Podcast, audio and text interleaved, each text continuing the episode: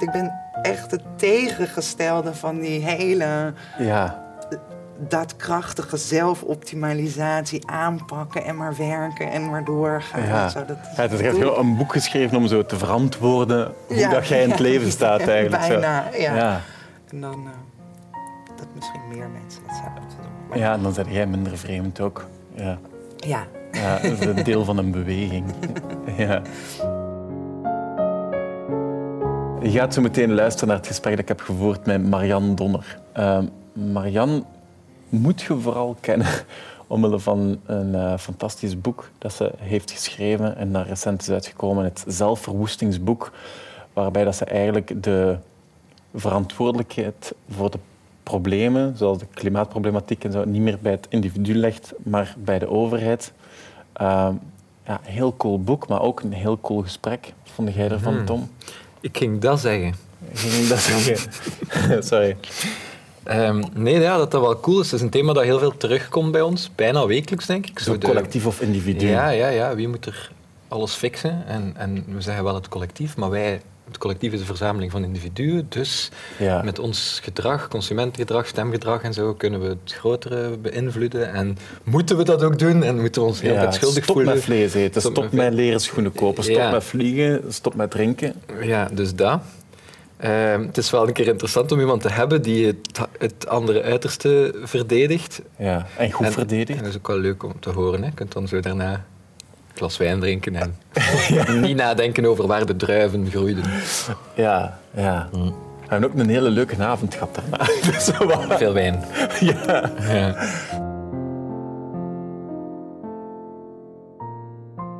Ik las dat uw papa vond dat je... eh, wacht, uw mama vond dat je advocaat moest worden en uw papa vond dat je dictator moest worden.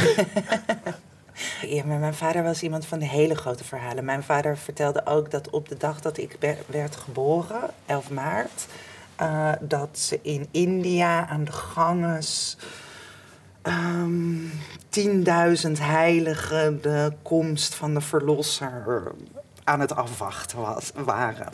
Zo'n soort verhaal. Mijn vader leefde van dit soort verhalen waar, die niet echt misschien waar waren, misschien ook niet. Maar vooral als het heel mooi eh, klonk, ja. dan, eh, dan vertelde hij het. Maar jij werd wel zo wat feisty of zo als...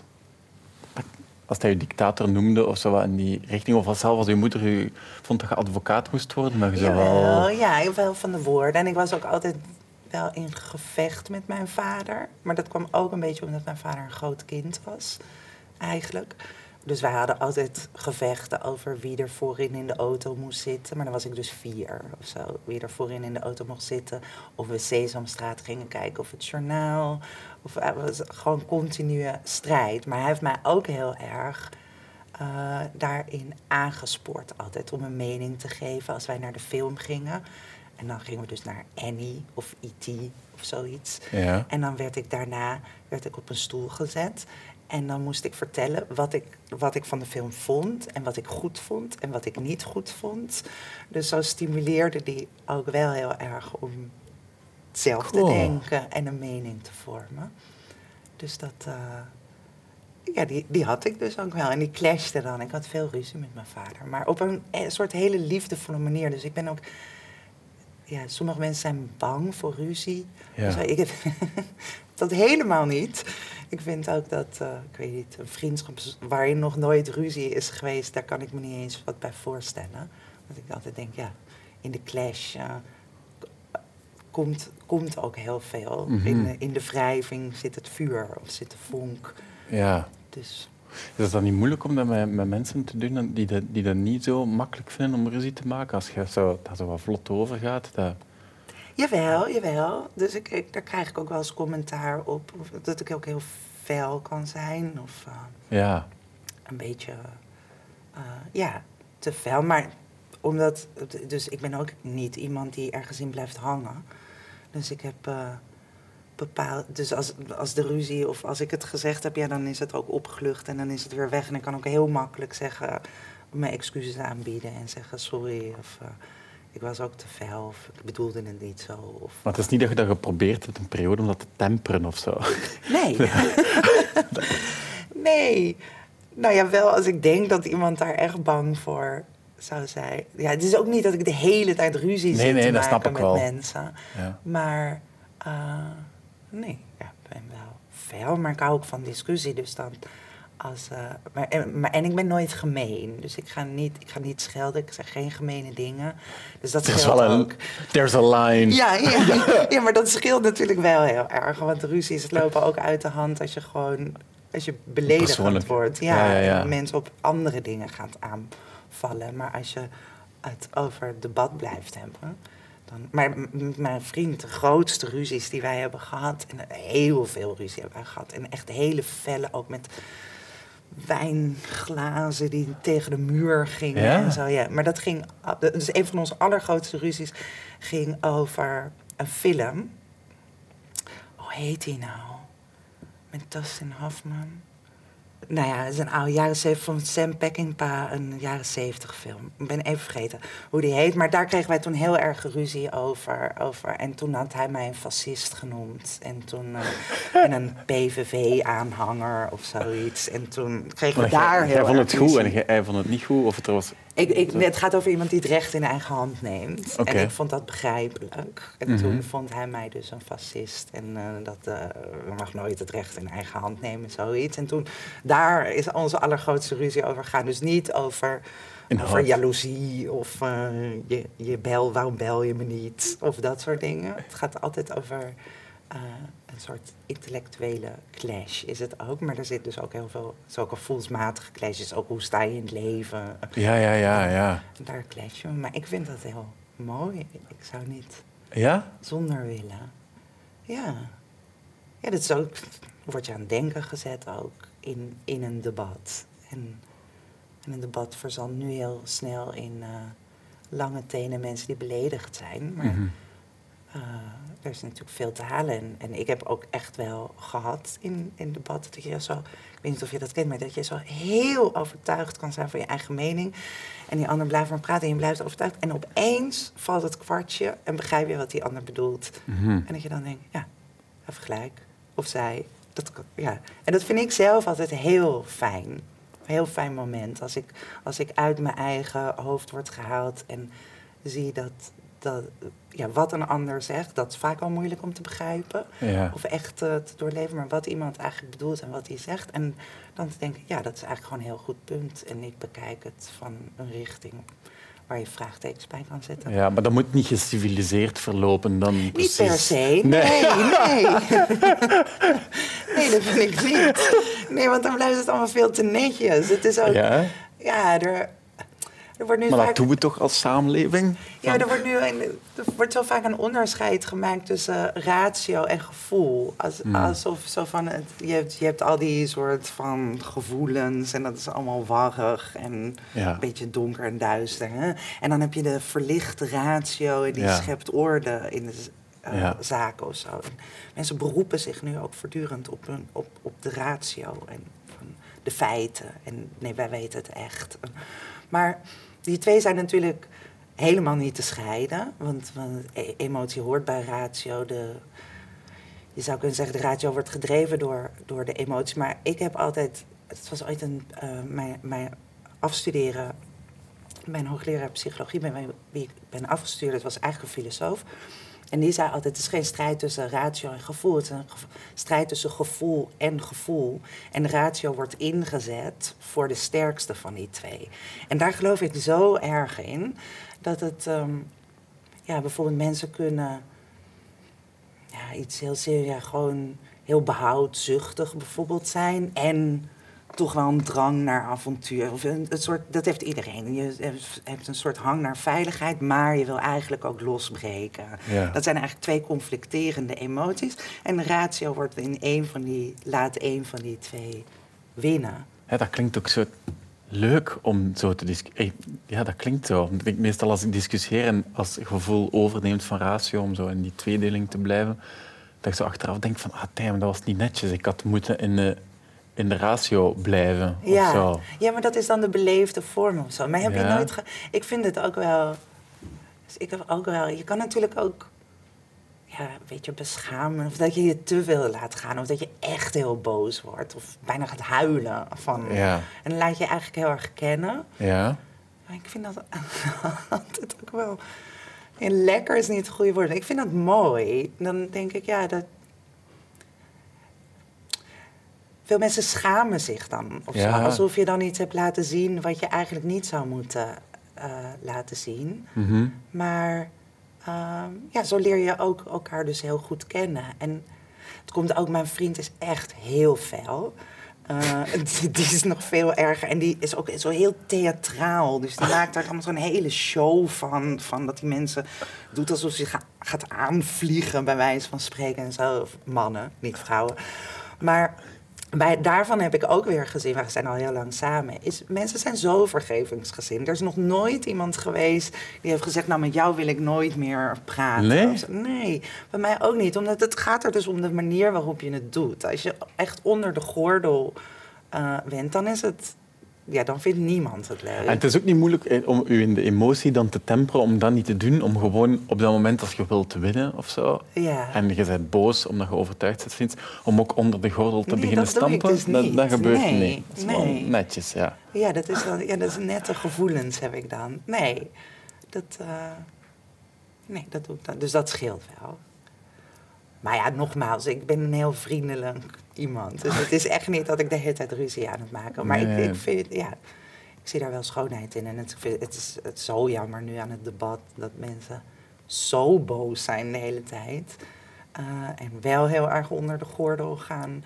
En, en, en niet vergevingsgezind. En ook niet eh, proberen om iets te begrijpen. Ja, ja. Dus dat, eh, ja, vooral dat laatste mist dan zo. of zo. ja, toch wel. Ja, Het is niet zo discussiëren vanuit de nieuwsgierigheid, en zo klinkt het bij u wel. Dat het zo, ja, het is meer een zenden. Maar dat komt ook volgens mij heel erg Ja. door sociale media. Dat je gewoon... Zo, dit is mijn mening. ja, En daar eh, heb je het verder maar mee te doen. ja.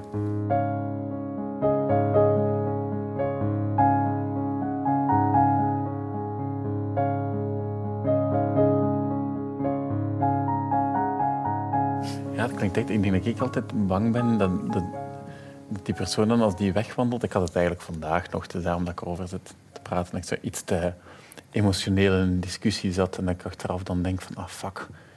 Die gaan dan zo van de tafel uiteindelijk en dan ga je zo uit elkaar. En dat het zo, oh nee. Ja.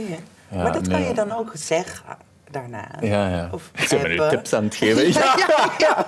Hoe hiermee om te zeggen, gaan. ja. maar dat Bel kan- eens even. Ja, nee, maar dat is dan ook weer iets wat mensen vaak niet doen. Ik zit opeens echt super psychologisch. Ja, we zijn bij. Oprah. Ja, ja, Ja. een beetje wel. Nee, maar omdat dat dan... Want dan hebben mensen weer hun trots en dan willen ze niet laten, ze willen ze niet sorry zeggen. En dan, en dan schamen ze zich. Uit schaamte gebeuren ook gewoon echt hele eh jammere dingen eigenlijk.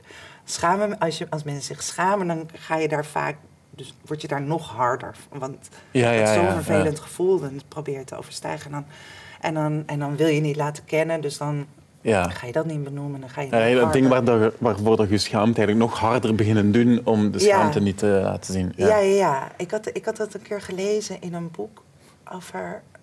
oh, ik hoop dat ik dit... Het zou jammer zijn als ik nooit op woorden kom. Ja, heel gênant. Ja, maar dat ging over onderzoek in een gevangenis. En daar zaten allemaal, in een Amerikaanse gevangenis, en daar gingen, zaten allemaal eh, echt zware criminelen eh, met moord en doodslagen. En er was een psycholoog en die had daar onderzoek gedaan. En die zei de, de, de gemeenschappelijke deler van al deze mensen is schaamte.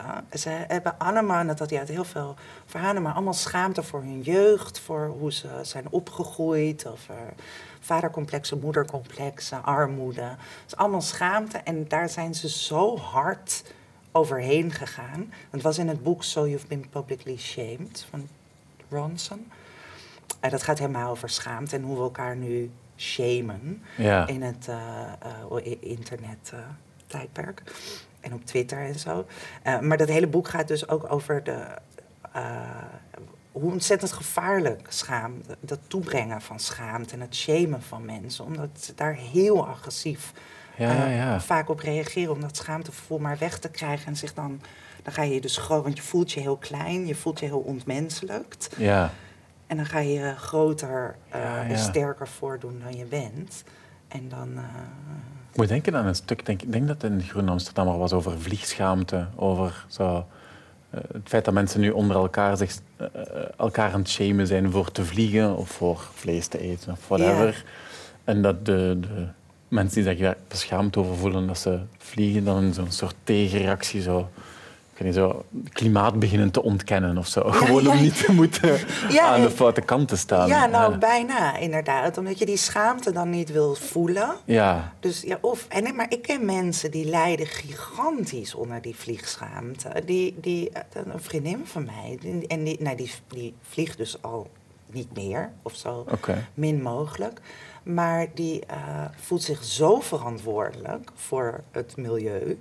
Ehm, dus dat is de andere kant. Dus of je wordt inderdaad een ontkenner Ja. om die schaamte maar niet te voelen. Of je, ja, je, je, het verlamt je volledig, omdat je dus bijna niks meer kunt doen. Want douchen Ja. is ook... eh, Ja, ja. Dus dat is zo... Maar ja, dat is dus ook... Want die, die schaamtecultuur die zit niet alleen op internet. Maar we worden de hele tijd eigenlijk geshamed omdat we verantwoordelijk worden gemaakt Ja. voor de wereld zoals die is. Ook met de milieuproblematiek. Het is altijd zo van, nee, jij moet je plastics eh, niet gebruiken en minder douchen. En als, je dat, als we dat allemaal maar doen, maar we beginnen bij jou, een betere wereld begint bij jou, Ja. dan, eh, dan komt het allemaal wel goed. Wat natuurlijk niet waar is, want nou ja, er zit een systeem achter wat de hele aarde uitput en eh bos kapt. En eh, nou, hoe ons eten geproduceerd, hoe ons producten worden geproduceerd. Eh, ik geloof 70% van de milieuvervuiling komt van 10 bedrijven of zoiets. Dus het bedrijfsleven is verantwoordelijk, maar we worden steeds, overal worden we persoonlijk eh, verantwoordelijk voor gemaakt. Alles begint vanuit het individu en daar, ja, daar hoort die schaamte dus ook heel erg bij. Van, Ja, ja. het is mijn schuld mede dat dat, dat milieu eraan gaat. Het is Ja. mijn schuld dat ik nog geen goed leven heb. Want eh, En hoe zie je dat dan bij haar? Als je zegt, ze vliegt al niet meer, maar dat, daar stopt het niet. Dat, dat loopt dan door of zo. Dan gaat ze verder optimaliseren, om het zo te zeggen, in haar leven. En, ja, en alles wat dat slecht Ja. is voor het milieu schrappen. Of wat ja dus dan? dan, dan wordt ze wel een soort modelburger. Dus dat, dat is heel goed. Ehm, maar, maar ze heeft ook heel, maar dat hebben ook meer mensen, echt hele grote angsten over het klimaat. En klimaatdepressie is nu ook een woord. En ja, als jij persoonlijk, als je je echt persoonlijk verantwoordelijk eh, voelt, dan kan ik me dat voorstellen. Want het, het gaat niet zo goed met de wereld. Dus ja, dat is ook heel deprimerend. En je doet natuurlijk ook nooit genoeg. Want, Nee, is nee, want dat is ook zo erg aan dat individueel maken. Is dat je kan niet alles weten. Dus weet je, dan denk je dat je het goed doet omdat je dat plastic niet gebruikt. Ja. Maar dan koop je een, jum, een reuzengarnaal en die worden in de mangroves in Brazilië gekweekt en daardoor Ja. gaat het daar. Er is- alles is zo erg met elkaar verbonden Ja. dat het bijna ondoenlijk is om eh, Ja. ja, goed, een goed mens eigenlijk te zijn. Eh, en daar, ja, daar lijdt ze dan echt onder, omdat ze zich dus ja, Mhm. een, een slecht mens eigenlijk voelt. En dan dat milieu eraan ziet gaan. En, dan, en dat is heel erg. En dan krijg je, ja, is, er, is er niet meer de energie over om het systeem aan te pakken. Ja, ja. Ehm, dus ik denk altijd, nou, ik ben niet de enige die dat zegt, maar door eh, die milieuproblematiek zo individueel te maken, zoals dat nu altijd gebeurt, van dus, ja, alles begint bij jou, en met jouw eh, plastic scheiden, eh, ja, is, wordt het systeem aan het oog onttrokken. En, en dat eigenlijk die bedrijven heel anders moeten gaan produceren. Ja, dat is wat ze zeggen ook. Je hebt 70% van de uitstoot 10 bedrijven. Oké, maar die 10 bedrijven maken wel wat wij, wat wij bereid zijn te kopen. Dus, Ja, maar ook weer wat we heel veel erbij krijgen. Dus eh, ja, eh, ik, bij de Albert Heijn is het niet mogelijk om een, aubergi- een aubergine te kopen die niet in plastic zit, zeg maar. Ja. Dat is maar een heel klein voorbeeld. Er is ook geen... maar als je dan stopt met aubergines kopen, Ja. en wij stoppen allemaal met aubergines kopen, Ja. omdat er plastic rond zit, dan gaat Albert Heijn waarschijnlijk plasticloze aubergines beginnen Ja, als we dat allemaal doen, wel. Ja. Dat is waar. Maar de kortere route is toch echt, ook al lijkt het een grotere route. Want, ik kan, want mijn ding is dus altijd is dus het systeem. Alles moet gericht worden op het systeem. En wat het Ja, systeem Met twee hoofdletters. Ja. ja. ja, het kapitalistisch systeem hoort daar nog bij. Ehm, en wat het, het kapitalistisch systeem voortdurend doet, is alles dus individueel maken. eh, Mhm. Om die schuld af te schrijven. En dan kan ik me. Dus ik zeg, het, we moeten het systeem aanpakken. En ik, ik begrijp heel goed dat je daar je niet machtiger van voel, gaat voelen. Want dat is wel echt een hele grote Ja. berg die je. Het is makkelijker om jezelf te veranderen dan om Mhm. een heel systeem.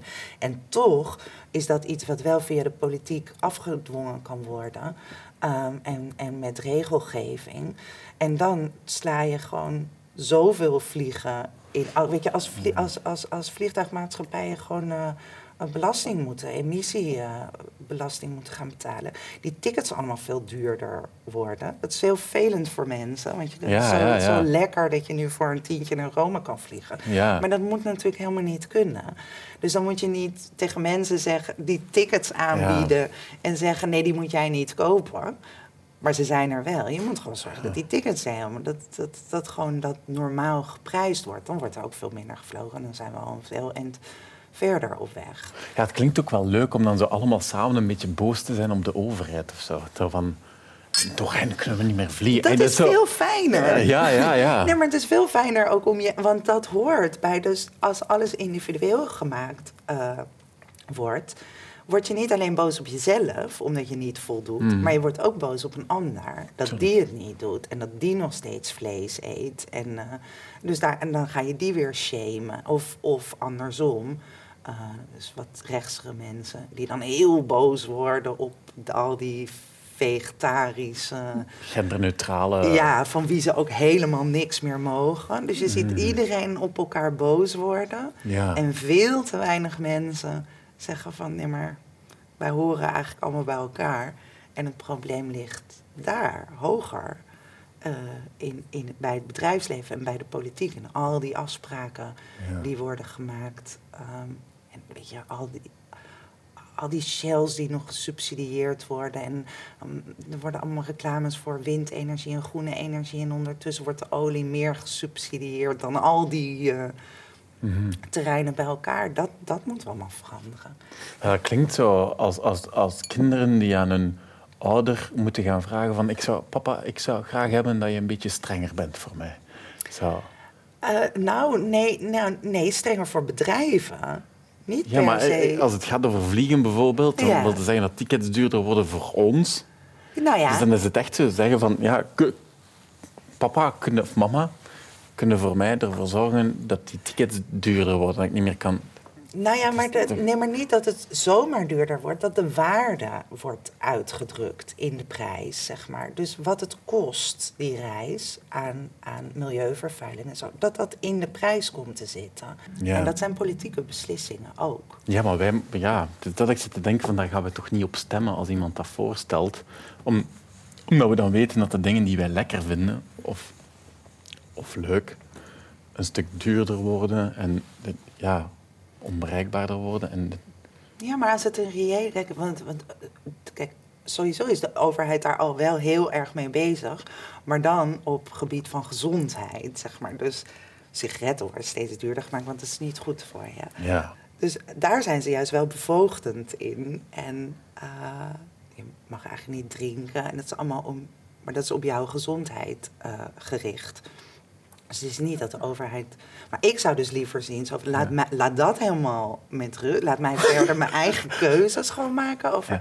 wat gezond is. En zorg ook dat dat pakje sigaret ook de reële prijs is. Maar eh, ja, en dan worden er sommige dingen duurder, inderdaad. Maar er blijft ook heel veel geld over als er niet meer die mega-subsidies... eh, eh, Ja, ja. Dus nu worden dingen duurder gemaakt waarmee dat jij je eigen leven kapot maakt. Of ik dat van mij, drank, sigaretten. Terwijl je zegt van ja, misschien moeten we gewoon de dingen dan, dan niet doen, maar het doen voor de dingen waarmee dat de wereld kapot maak en die duurder maken. ja, dat denk ik wel.